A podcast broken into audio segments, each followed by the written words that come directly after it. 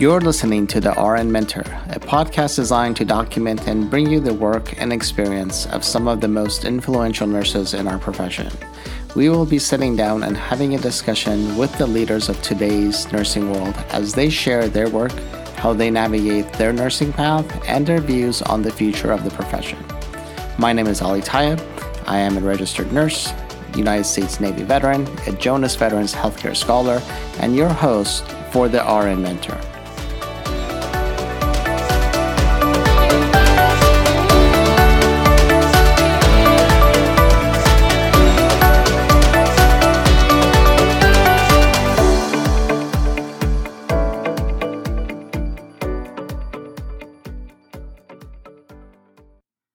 Hello, everyone, and welcome back to our second episode of season two. Uh, today, I'm being joined by someone I've known for several years, uh, Mary Dickow. Uh, she is recognized as a national voice in leadership development for nurses and on leadership uh, in healthcare. Uh, Mary serves as a director of statewide initiatives for health impact, California's Nursing Workforce Center. Uh, she also serves as Director of Leadership Development uh, for the Organization for Associate's Degree Nursing, where she focuses on leadership, academic progression, and interprofessional education. Uh, Mary has a long history working with the University of California, San Francisco, including 15 years with Health Force Center, where uh, she serves as the Deputy Director for the Robert Wood Johnson Foundation Executive Nurse Fellows Program. She continues to serve in a faculty role uh, for the Masters of Science Healthcare Administration and Interprofessional Leadership Program at UCSF. In 2014, uh, Mary was inducted as an honorary fellow of the American Academy of Nursing, and we'll explain why the honorary in a little bit. And she serves as president of the Chin Family Institute for Nursing Board of Directors, as a member of Chelsea's Hope Board, and was a member of the 2010 cohort of Leadership America. Mary holds a master's in public administration for from the University of San Francisco and serves on their School of Management Advisory Committee. Welcome to the show, Mary, and I'm so glad to have you on on the show. Thank you, Ali. It's my pleasure to be here today and and and, and I said I'm s- say why you're a fellow. You, uh, as I mentioned, I've talked to you a few minutes ago. As I've mentioned, I did not. I have always assumed that you are an RN. You are just uh, such a force in the nursing uh, profession. I just assumed you were an RN, uh, but that is not the case. And I want to really talk about that. How did you get involved with nursing, and where did you? Uh, like you, you're you, you you're a powerhouse in the in the nursing world. Well, thank you. You're too kind. Um, but I will say I am a staunch advocate for the profession and always have been. And I think that's what propelled my journey into nursing. Um, it was not a direct path. I never said, I'm going to set out and work in the field of nursing because I have something to offer. I actually uh, was in the hospitality and restaurant industry for 11 years wow. and I wanted to be a chef. and so and so um, out of necessity um, in my personal life i'm married to a professional musician. And we um, had a family and it came to that point where we said you know some, somebody's got to find some health care for this family. As you know healthcare is tied to employment. So i was fortunate enough to um, find a job at the university of california in san francisco. Um, and while I was at UCSF, I moved around. I was working on the grants side of the house, so in the controller's office, and I was fascinated by some of the research and grant opportunities that UCSF um, was given and the work they were doing. And in that process, I would talk to people on the phone all the time about their invoicing, et cetera, and met a gentleman who asked me if I wanted to come work for him. And that was my first foray into the health side of things. And I worked on a project called Health of the Public that married academic health centers and community health centers across the nation and started to get exposed to how does health happen in, in communities. And that project was funded by the Robert Wood Johnson Foundation which led to another relationship, right? So my whole career has been based on these incredible opportunities and relationships because I'm a curious person. I asked a lot of questions and it got me places. So there's a story to this UCSF piece where uh, once I met this wonderful guy who became a mentor to me, he introduced me to who would become my then boss at the Center for Health Professions at UCSF, where I stayed for 15 years. In total, I was at UC for 27 years wow. in a different variety of jobs. But that last job was solely focused on a leadership development program for nurses called the Robert Wood Johnson Executive Nurse Fellows Program, which uh, lasted about 20 years 15 years at UCSF, and then five plus years at the Center um, for um, Creative Leadership in North Carolina. And I stayed engaged with them during that time as well, and still actively involved with their alumni, a few of you who you've had on your program. So, yes, yes. Um, so that role um, in that process at UCSF, I had no clue about nursing except my mom was a nurse.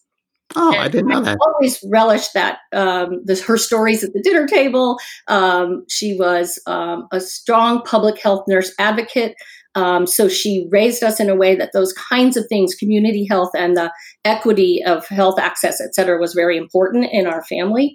Um, again, still didn't drive me down a healthcare path until this particular program.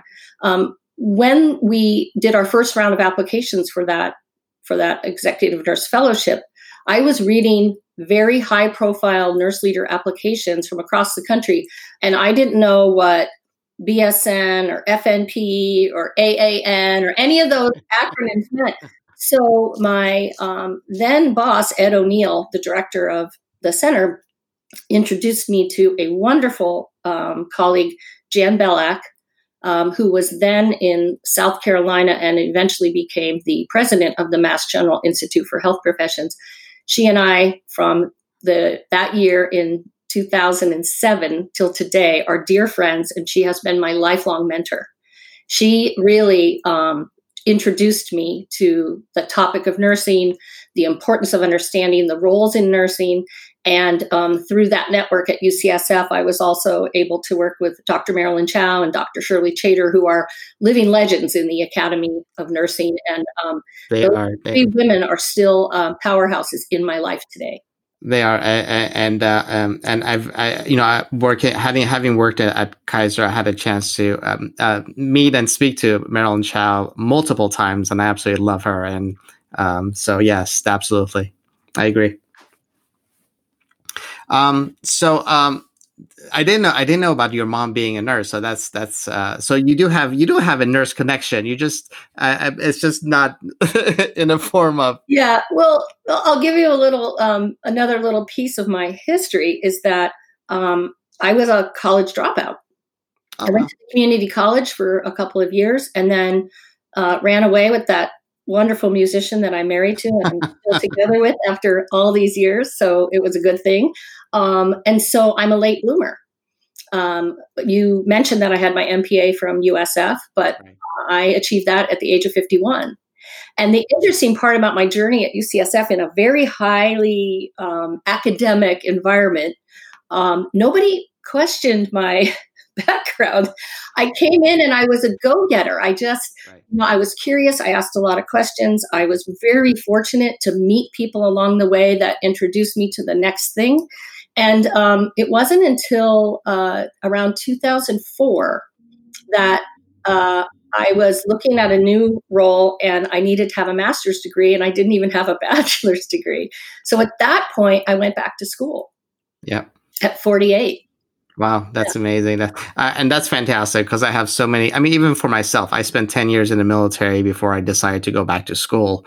Uh, and, you know, going back to school, uh, even at, even at 28 and I, I, I didn't stop till a few years ago where I got my PhD. It, it was difficult being, uh, being, um, uh, older than some of the people that was I was in class with because there's there's so there's so much difference and uh, i know i have like students that come back uh, as a second career and i think we're seeing a lot more of that right. now with nursing with people coming into nursing as a second career because it is a very stable um, a profession where you can make decent money in, and people, you know, genuinely do, well, for the most part, like caring for other people. So I think it's uh, it's a natural progression for a lot of people. But uh, yeah, it's it's amazing that um, that um, so many people are coming back or go back to school, and that opportunity actually exists. And that's I, not yeah. that's not an international opportunity. I know in some countries, especially like like I'm originally from from Iran, you you never hear about people going back to school in Iran later in life. It's either you do it after high school or you just don't don't do it a lot of times. So I, I think we're very fortunate that um, there are multiple pathways. Yes, right? and no one journey is the same. And we all have our reasons why we start or stop when we do, or we decide later in life that, wow, I really never thought about going to college and now I want to. So I, I think I really value my role on the alumni um, group at, at my alma mater, USF, the other San Francisco University. And, um, and I also um, am a very active mentor. I think the three women I mentioned earlier who were uh, really important mentors in my life um, help shape that for me in the importance of how do you mentor others and how do you help others find their path and see their journey um, you mentioned that i'm also involved with the organization for associate degree nursing i have a very strong passion for that adn to bsn and beyond pathway um, right. so we encourage um, all of our students to think about okay this met your journey may feel unorthodox or different than someone else's, but it's your journey. And, right. and how do we as educators support them along that way? Right. Uh, and I was, you know, up until uh, maybe uh, a couple of years ago, I was uh, very adamant, and I think just came from, I want to say it came from my own ignorance, uh, adamant that BSN should be the entry level into the profession. You know, that's kind of what you get. You get fed that so much in the profession uh, but then, but then I started doing a little bit of homework and talking to people. I'm like, we are by saying this, we're really disenfranchising a large group of people that really can only get into the profession through the ADN program. And we're just shooting ourselves in the foot when we start saying things like higher levels of entry into the profession, because it really is a profession that gives people a step up in society and allows them to make you know a decent wage and be able to pull themselves up through you know out of po- poverty and so many uh, i mean I've, I've spoke to multiple students and i'm so glad and you're familiar with cal state la where i teach and you're on the uh, on the chin family uh, institute uh, uh, so uh, so I, you know, I right now I teach. I'm, I have a group of leadership students that are ADN to BSN, and uh, and so many of them are such fantastic individuals, and they would have not gone into the profession if it hadn't been for that ADN program being present. So, uh, so super supportive of the ADN programs, and I love the fact that we do have an ADN to BSN because I don't think it should be a terminal degree that's that's where I kind of draw the line. I don't think the ADN should be a terminal degree because there's so much more. I think people, those individuals can contribute by having that higher degree and you know becoming. It really does make a difference. I think at some point. Right, and when, we do have a lot of strong programs in um, California, and you mentioned uh, Cal State LA, where um, I had the privilege of working with Lori Judson and her team when we did the academic progression in nursing project, and um, and now under the the current director Gail Washington, that program is still running strong yes. and taking uh, students from 13 different community colleges into the BSN track seamlessly. So within a year of their um, ADN, they graduate with the BSN.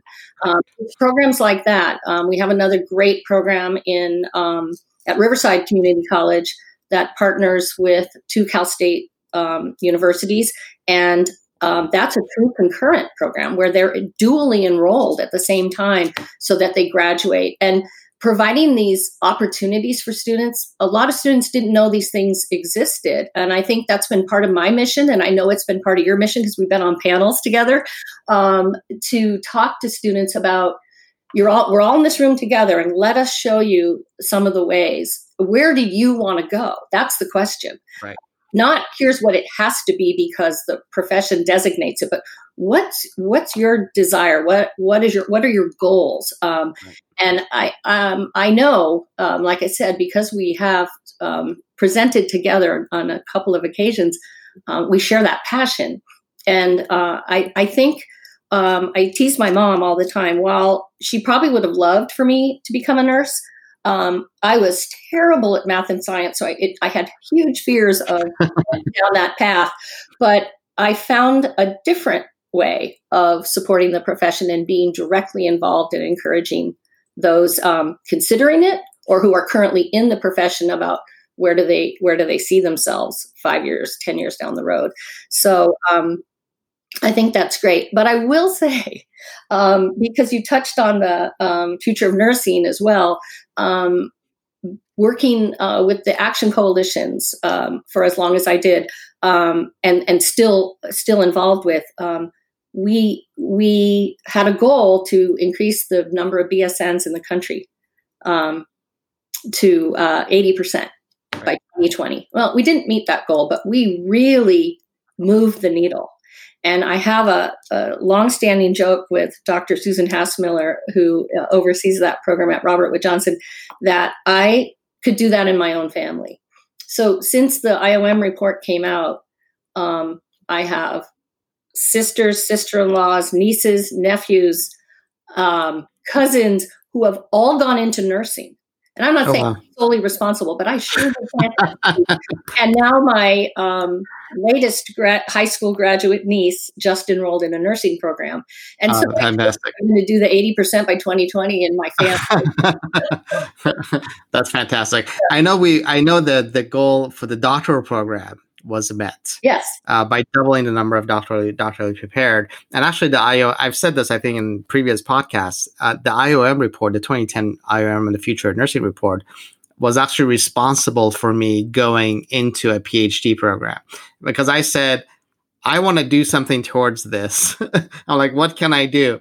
And I started like talking to my wife, and it wasn't until a couple years later where she's all like, "Okay, if you're gonna do this, go do it now." And I'm like, "Okay, done." I'm like, I, re- I like pretty much registered on the spot when she said that.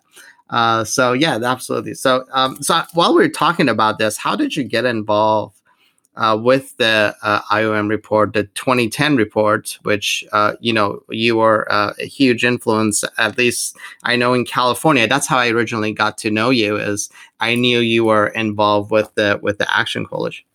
Right. Well, um, that's a great question, and again, it goes back to relationships. So. California was in a unique position as one of the first five states to have action coalitions. Um, and those were directly um, decided by uh, the Robert Wood Johnson Foundation and AARP as the first sort of the inaugural states that they thought had a lot going on. California had a lot going on, um, and as did the other four states that they selected. As we weren't pilots, we were demonstrations of of how you can now start to advance based on the uh, major recommendations set forth in the Future of Nursing report, how can you take what you've already started to grow and really advance it at a statewide level? Um, and again, it goes back to the fact that um, a few of us in the state of California had direct relationships with the Robert Wood Johnson Foundation. So there was this outreach that happened. And well, would you volunteer? Would you be involved? So um, because UCSF had a strong relationship and I was working there at the time, I volunteered along with a few others. And Marilyn Chow was um, asked to be our lead as a nurse nursing leader in the state. And um, and that's how it started to grow. It was like a little seedling that got planted, and all of us were volunteering at the time. Um, and uh, shortly thereafter, uh, after going to a few national meetings and, and really getting my feet wet, I took a leap of faith. I as I said, I worked at UCSF for 27 years, but this Action Coalition thing was calling my name. There was something in there that said, you know, you're really good at starting to look at projects or finding grants or, or doing things that might uh, have a greater influence. Um, what if you left the safety of your great job and do what you tell everyone else? Take a leap. The safety net might not be there, but if you think it's the right thing, you got to jump. And so I went to the California Nursing Workforce Center, uh, now um, formerly known as Health Impact, or, or, currently known as Health Impact, and um, and I was okay. Nothing happened. The world did not in. Uh, we wrote a grant and uh, funded my salary at, at a part time level. And I was able to take the lead on that because uh, we had a designated person to say, how can we build this coalition across the state of California? How can we develop the regional partnerships that are necessary in a state as geographically uh, and ethnically diverse as California is? You know, sometimes people don't realize just how big we are. Uh, and uh, our current CEO Garrett Chan often he has some data that he uses where you could fit 27 New Jerseys in the state of California. You could fit I don't know 50 Rhode Islands in the state of California. And when you think about it that way, um, it starts to help you understand the enormous size and um, of our state. And we are we're a unique place. Uh, you know, California is one of those states that um, has unique politics. It has unique um, geography. It spans uh, an immense population of people, and so um, there it was. And and um, I'm still there. I'm still at Health Impact. Uh, still feel like we are making a huge difference in the state of California. Uh, we are um, neutral conveners, which makes uh, these growing of the partnerships that are so important to moving the needle in California. Um, that is what we do very well. And I'm very fortunate that our current CEO is extremely supportive of all that work. That's fantastic. Um, now, I know um, um the 2020 2030 report is coming out. And uh, having talked to Dr. Susan Hassmiller, uh, she hinted as the, at the fact that some states may, may not be coming along for the ride for the next report. And uh, just hearing some of the talks and the uh, sort of town hall meetings that they've had around it, and um, uh, where where's California uh, in in partnership with that, and are we moving forward with it? So that's a really good question. Um, and it is on top of our mind right now. Um, we actually spoke with the Center to Champion Nursing in America just yesterday. Um, and you're you're right. Um, there's a there's something that happened within the action coalitions. And while California was identified all the other action coalitions that came on after the first five applied to be action coalitions and then had to kind of state here's what we're going to work on. Here's here's our charter. Here's here's our um, investment in these eight major recommendations that came out in the first report.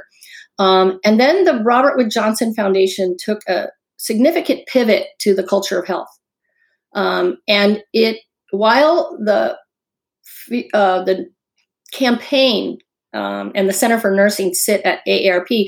Robert Wood Johnson is a direct partner with that. So a lot of influence comes out of um, their shop and saying, like, here's something you should work on. And of course, everyone believes a culture of health, health equity, access to uh, quality care is extremely important. And nurses touch on all of that. Right. But for many of us, um, we are nursing workforce centers. So our dedication is to the nursing workforce. And while again, nurses influence that culture of health, um, creating the the best nursing workforce and paying attention to the policies and regulations and other things that nursing workforce centers uh, look at across the profession in their state. Um, it's sort of a, a little bit of a one off. So there was this transition that happened in culture of health, and um, quite frankly, action coalitions got confused. Well, what mm. are we focusing on? First, we have these eight recommendations. Now you've given us this framework with four major uh, areas that we're supposed to focus on. And uh, you've heard me talk about this once or twice where I can connect those dots.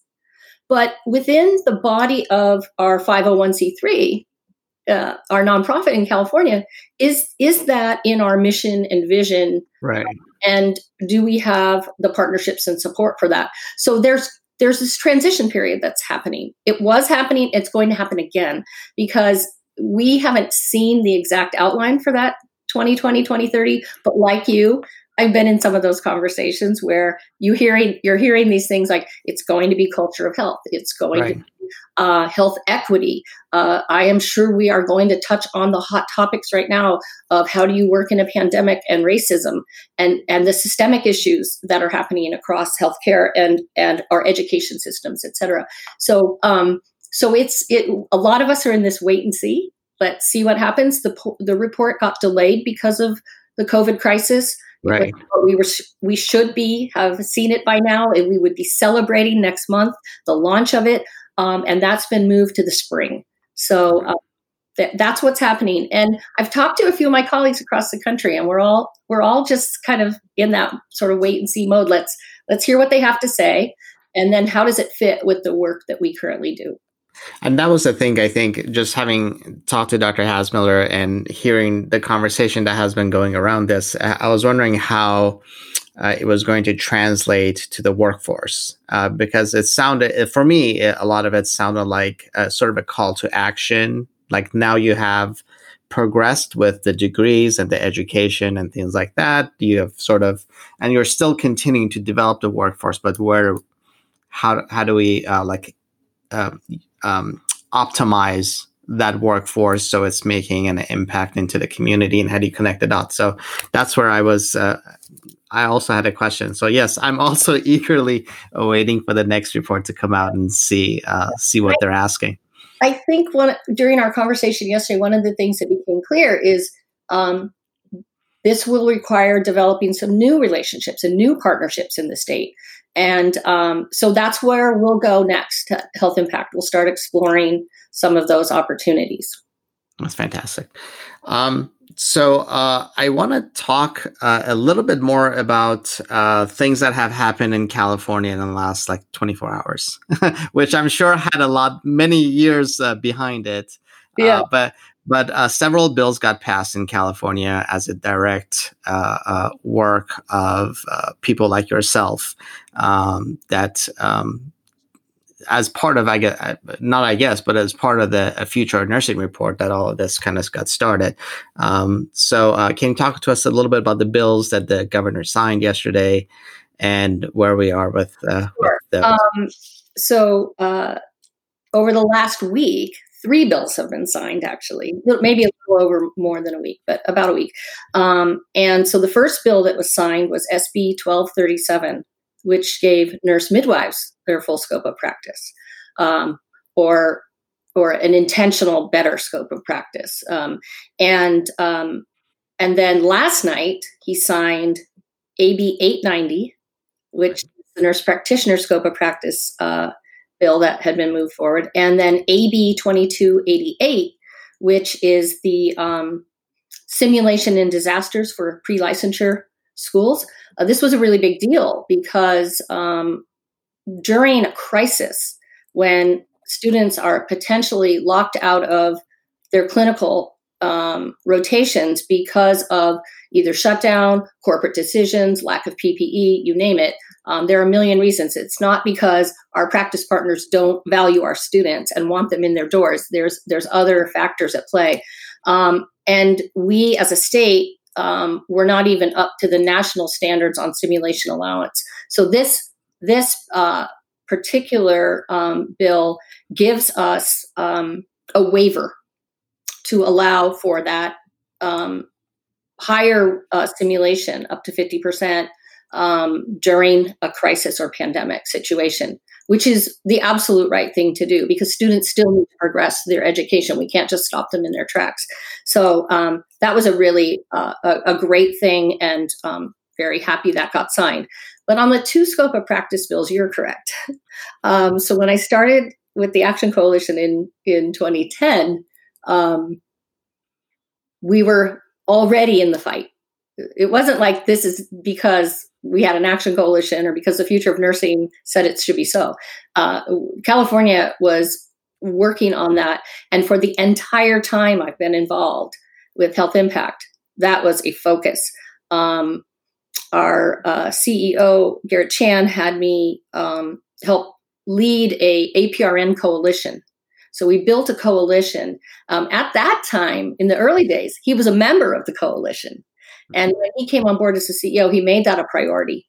We will work harder. We will look at these uh, policy issues in our state, and we will keep this coalition strong and um, and how, how do we help them understand the importance of advocacy not that they weren't doing it but really we had to ramp it up because we'd been in this battle for years of we had a bill it, didn't make it we had a bill it didn't make it you know so um, i remember i remember so many bills went up and it just did not make it through right so yeah and, um, and i learned a hard lesson in that because i was not on that side of the house around po- uh, so invested in policy when the then senator who was um, uh, running that bill said, Mary, don't be too discouraged. This is politics, not policy. You keep fighting the policy fight, right?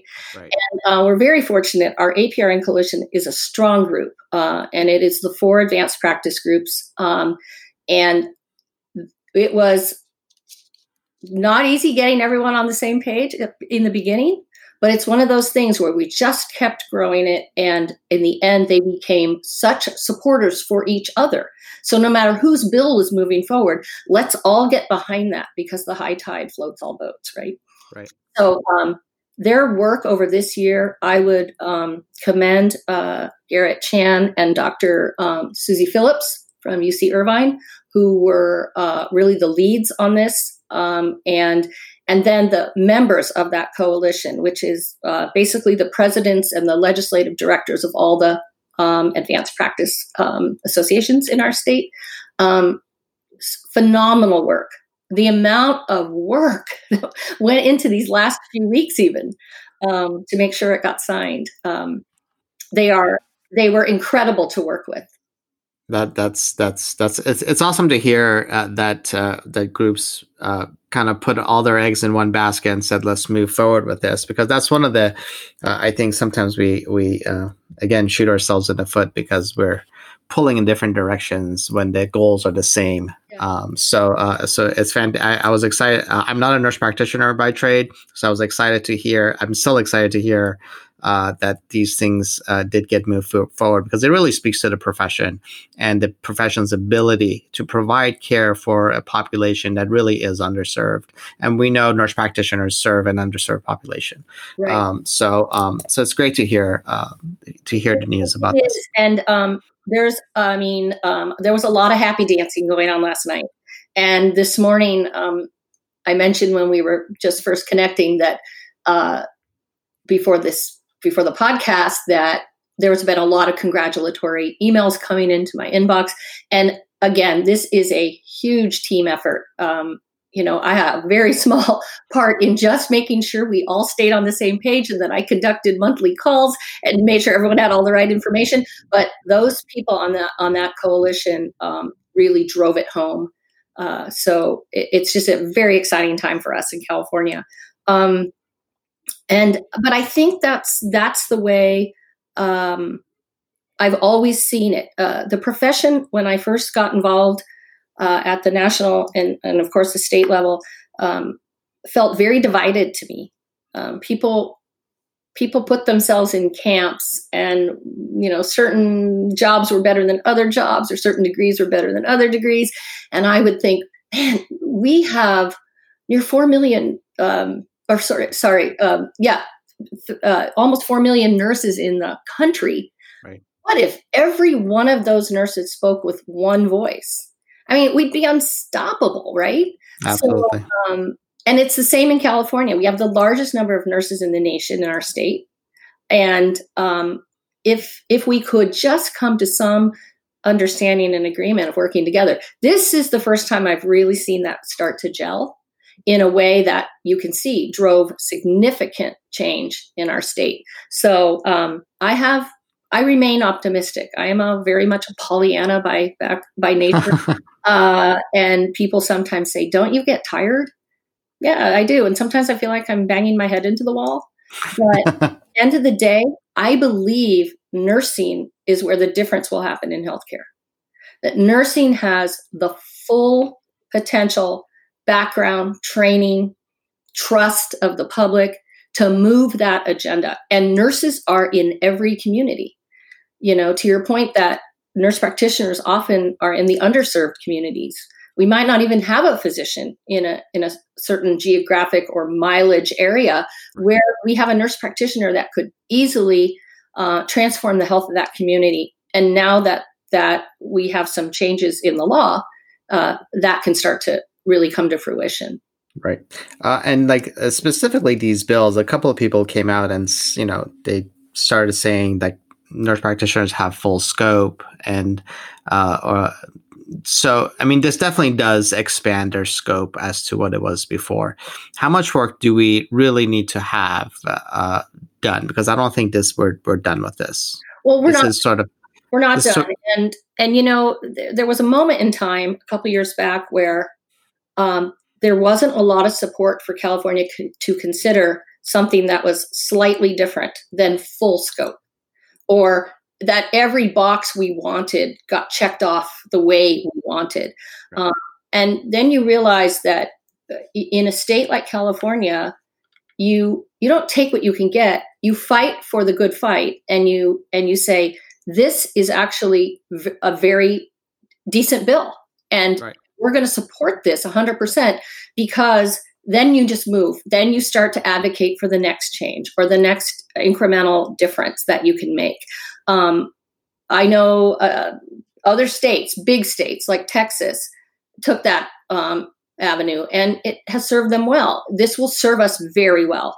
And yes. and then we are in constant i mean the conversations haven't stopped even though things it got signed it, the conversations this morning and, and, last night on email were okay now on to the next step right, right. Um, and it's it's great it's great to see that enthusiasm yeah and i think you and i uh, before we started recording talked about uh, being excited to see the color of California change from whatever that gray tone was yeah. to something yeah. else that we have actually made some progress uh, towards uh, uh, towards this. Uh, uh, again, it's very exciting news. Uh, congratulations to you, the team, everybody that's that's worked on these bills. I think I think we're definitely moving in the right direction.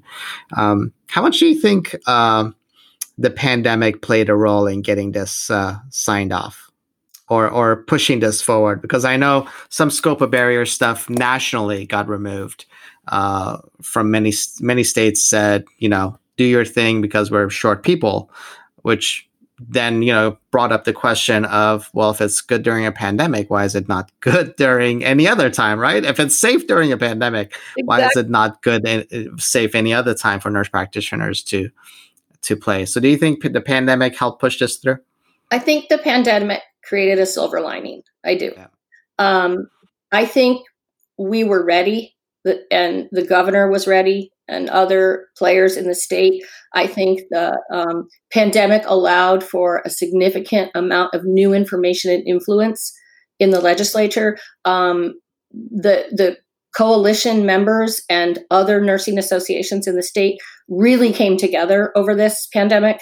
Uh, Health Impact created a COVID 19 task force that was fierce. I mean, fierce. Uh, it was amazing to see what got done in a very short window of time. And when you think about like, if we can all come together like that and and push this agenda because it was critical in this time of crisis, um, to your point, why would we ever go back? Why can't we say like we're going to continue this effort? Um, I look at some of the other changes because of COVID um, the fact that we're not in a recording studio studio together does not uh, d- keep us from having this podcast, right? Right. Because we have figured out ways to do things virtually, um, and in some cases, I think that won't change. I think we're we're actually doing business better. But I think the this is the year of the nurse. We saw this year as the biggest year of celebration.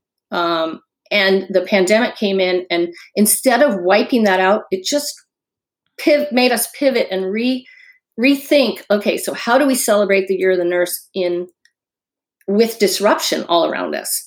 How do we show nursing leadership in crisis? And that's what i think happened in california and the stories started to emerge more and more and more and um, you could not not see it right uh, but but i do still think hard work is what paid off in the end for these things to move forward that's fantastic. Um, yeah. So uh, yeah, um, I don't know how much more I can t- say about this, but uh, yeah, I was I was excited to see the uh, see the news that the governor had signed off uh, um, signed off on this. And so I just think now that what ha- needs to happen is nursing needs to continue to step up, need to be present at every table, every decision making table, because um, you you can see now that by going in and telling stories and bringing in real life situations um, into this into this from this crisis into this discussion um, changed people's minds yep. um, and that's how we're going to continue to develop those strong leaders that we need for healthcare in this country, not just California, but the country at large. And nurses, um, I said it earlier, you're just uniquely qualified to lead this charge. Um, I have, so I do have, you know, just going a little bit off of this. Um, so for somebody who's not, um, uh, who's not, for example, involved with with the world of nursing outside of their, let's say, their seven to seven job or nine to five job, whatever it is. Uh, what would you say? How would what's probably the best way for somebody who wants to perhaps get involved? Because unfortunately, I see it with a lot of uh, uh, uh, people I know, nurses I know that are just not involved with the profession of nursing. It's a, you know, they're involved with their job. They do what they need to do. They're excellent you know, uh, bedside nurses or nurse managers or what have you, but they're just not involved with the profession, right? And this is where kind of where it's it's a little bit different. Um, how do what would somebody? Well, I guess two questions. Um, what would be a pathway for somebody to get involved and more take a more active role? Uh, and my other question would be, how do we encourage people who may not be uh, willing participants in in the profession of nursing? How do we bring their voice to the table? Because I think their voice is just as important because they have experience and have lived experience um, sure. that I think we would benefit from. So I'm really glad you brought that up because one of the messages I have in my wheelhouse that has never changed from the minute I got involved with the profession um, and had this real luxury of working with senior nurse leaders across the country and hearing how they're thinking and hearing how they change things and even hearing how they didn't necessarily always see themselves as the leaders. Um, and so there was this this whole thing around how do we um, ensure that nursing understands they are the leaders from the day you enter nursing school you're a leader um, and you and i have talked to students over the years uh, where we're bringing that message home. Like every step of the way, you're a leader at the bedside, you're a leader in your unit, you're a leader if you're in the uh, C suite, you're a leader in a public health department, you're a leader in corrections, wherever nursing sits. Um, you are a leader on that team of people that provide that that care. Um, and so you you touched on this. How do you get involved? My advice is everyone needs to get involved. So, um, and I've always pitched that. Um, so, join your professional organization. Join where you can. Join your um, your unit leadership team. Join your um, hospital council. Whatever's happening within your practice site. Join your chapter of a of an organization like the Association for California Nurse Leaders. You know, I'm an active member of certain nursing organizations as a non nurse. And I tell everyone, you should be here. These meetings are fantastic. And this is where you get to network. This is where you learn some of the things. Um, I um, really encourage my colleagues who teach tell your students this is you've got to start with your students. Um, there are student discounts for every organization.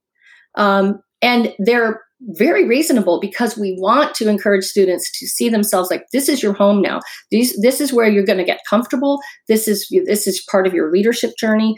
Um, and then um, so you can join professional organizations. I say serve where you can. If you know we have the nurses on boards coalition in the country now that spun out of the uh, some work on leadership in the future of nursing report and and um, there are many, many places nurses can serve from your uh, local school PTA to, you know, you don't have to be at the capital.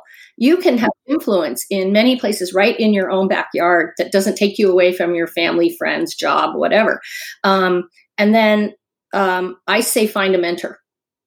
It was the mentors I had that spurred me on to say, well, what if you tried this? Or, or have you thought about? And um, mentorship is such a beautiful two way street. Uh, as a mentor myself, I learned so much from the students or colleagues that I uh, work with. Um, I have seen the mentees that I had through the ACNL Life Moxie program just shoot up the ladder. Like I, I, am so impressed with with where they have gone, and I don't think that's just me. I think that's just exposing them to things that they hadn't thought to take advantage of or didn't realize they even had strengths in sometimes. Um, so we all have that responsibility. That's my mantra. We have a responsibility to those that we serve and use our voice to uh, ensure that everyone can live a healthier and more productive life. And I that's where I see nursing making the difference. And uh, I, I, love that advice uh, just because I think it, it is so important. And one of the reasons I actually started this podcast was because um, I wasn't uh, I wasn't always able to get in touch with the people I think I needed to talk to, or and it just uh, I always tell other people sometimes I think this podcast is more for me than anybody else because it gives me about an hour with people I would normally not give me an hour to talk to. so it's an opportunity to really uh, learn, and I, and I, think I've learned a lot from everybody uh, that I've had had the uh, pleasure of speaking to.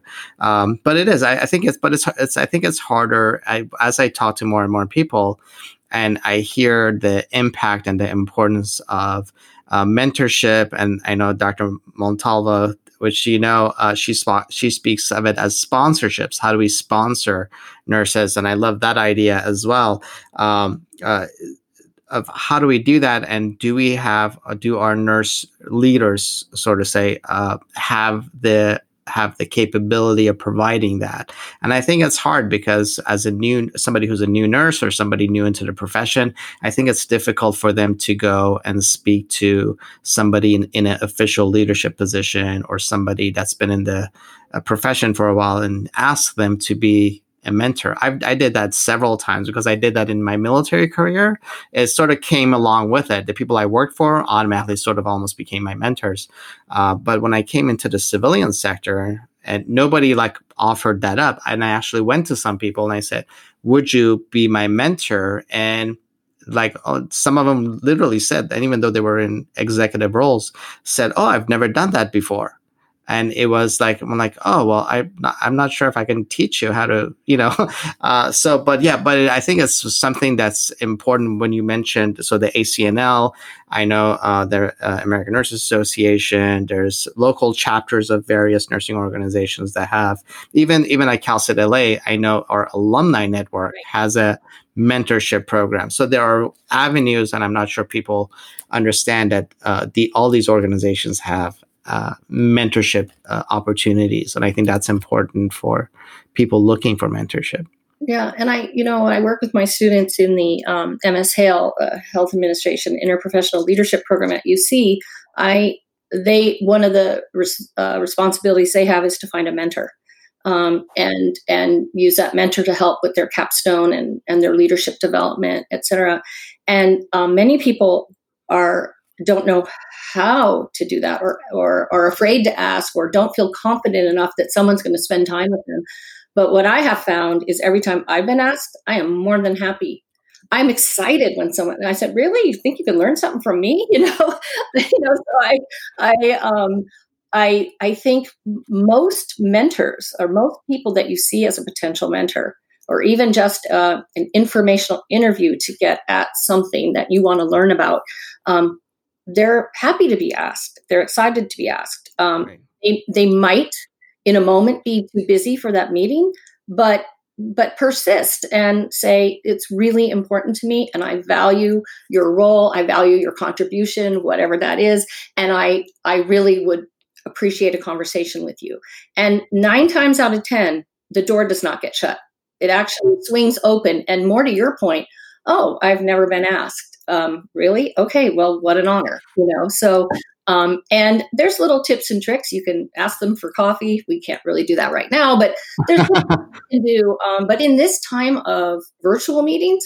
sometimes they're more available. At least that's what i'm finding when i check back with students um, because they don't have to find a time to go formally meet. Um, they can pick up a phone and do something in 15 minutes Right. And I think, yeah, the, these virtual meetings have been sort of normalized uh, as a result of the, of the pandemic. Because, uh, like I said, uh, sometimes, you know, I'm like, oh, I guess I'll see you at the next conference next year. because otherwise we're, we would be on two different sides of the sides of the, uh, right. of the country. So, uh, so yeah, I think that's, that's, uh, that's definitely a, a plus of some of the normalizations and the times that now I'm no longer traveling anywhere.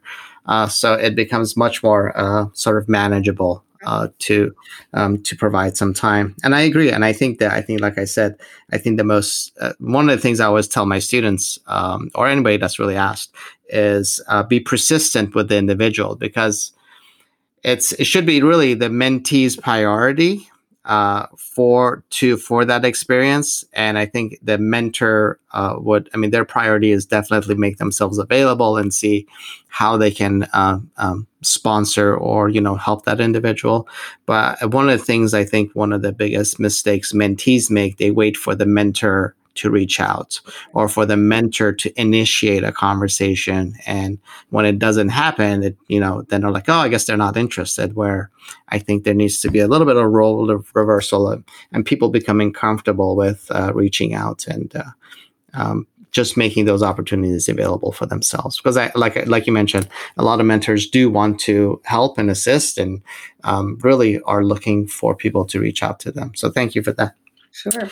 Um, just uh, before before we end our time together, uh, any advice for uh, for the world of nursing? Just because you have a, I think you have a you have a unique perspective uh, uh, when it comes to nursing. Um, like, how do we? What do we need to do next? Uh, I mean, I know you mentioned a few things already. like, if it was a one to do list for every nurse listening to the podcast, what would that be? Well, that's a big challenge. um, well, first of all, I appreciate that you see the unique lens that someone like me views the world. Um, I am a, a, staunch advocate. I love the partnership with the profession, uh, and there are more of us. So, one thing um, I have a couple colleagues that um, about two years ago we did a talk on why non nurses are the, your best friend. Um, and uh, it was really eye opening to the audience about the lens we bring and the work we've been doing for our entire most of our careers. Uh, people like like me in the world, and there are there are a number of us. And um, so I say find them because they often help you see the other side of something. Mm. Um, BJ Bartleson at the California Hospital Association uh, we were working on something one one year uh, a few years back, and I said, "Can you put that in English for me?" Or something like that. I want to I want to understand it as a public member. I understand it because I'm involved with you, but as a public person, I wouldn't understand this graph. Right. And she changed the language, and um, when she'd be out talking about it, she would give me credit for that. and um, and it wasn't just me. It, it's just if somebody else had looked at that, they probably would have said the same thing. Um, if you are partnering with someone who's not uh, not a nurse and yet very interested in advancing the profession, um, and then I would just go back to something I said earlier about this this responsibility that all nurses um, have or should have to um, using their voice. Your voice is unbelievable. And uh, you know again year of the nurse most trusted profession. Uh, there are so many ways you can use your voice and that is going to be the critical um, you know piece in creating those healthier communities ensuring equitable access. And in times like this with covid and um, all the race issues in our country the voice has never been more powerful in in creating change. Absolutely. Thank you for that um, anything else you want to share with our audience? No, Any I hot, hot topic for you. uh, oh, there's so much going on both in California and at the national level right now that um, sometimes I think my head is spinning. The one fringe benefit of COVID is I'm not on a plane every week, but so I can sit in this office and, and, try to make sense of it all. But um, I just want to thank you so much for um, having me on your show. I think uh, this RN mentor piece is Uh, you heard me talk about mentorship a lot in my comments. Um, it's critical, and I, I applaud you for advancing that agenda. And I'm excited to see who your next guest will be in this season. Thank you, thank you. I appreciate it. Um, yeah, thank you for, for making your your. I know you're you're very busy, uh, uh, and I appreciate you making the time to be on the show. Uh, so grateful for you being such a huge advocate for for the profession, and I'm grateful for having you, having known you, and uh, having you uh, by uh, by the side of uh, nursing. So thank you so much uh, for being thank here today. Thank you, Ali. It was my pleasure to be here. Thank you.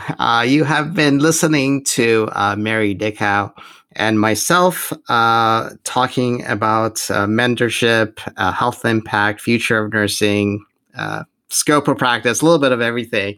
Uh, so thank you so much for listening in uh, and uh, have a great rest of your week. And I look forward to bring you bringing you uh, more fantastic nurse leaders uh, in the coming episode. Thank you very much.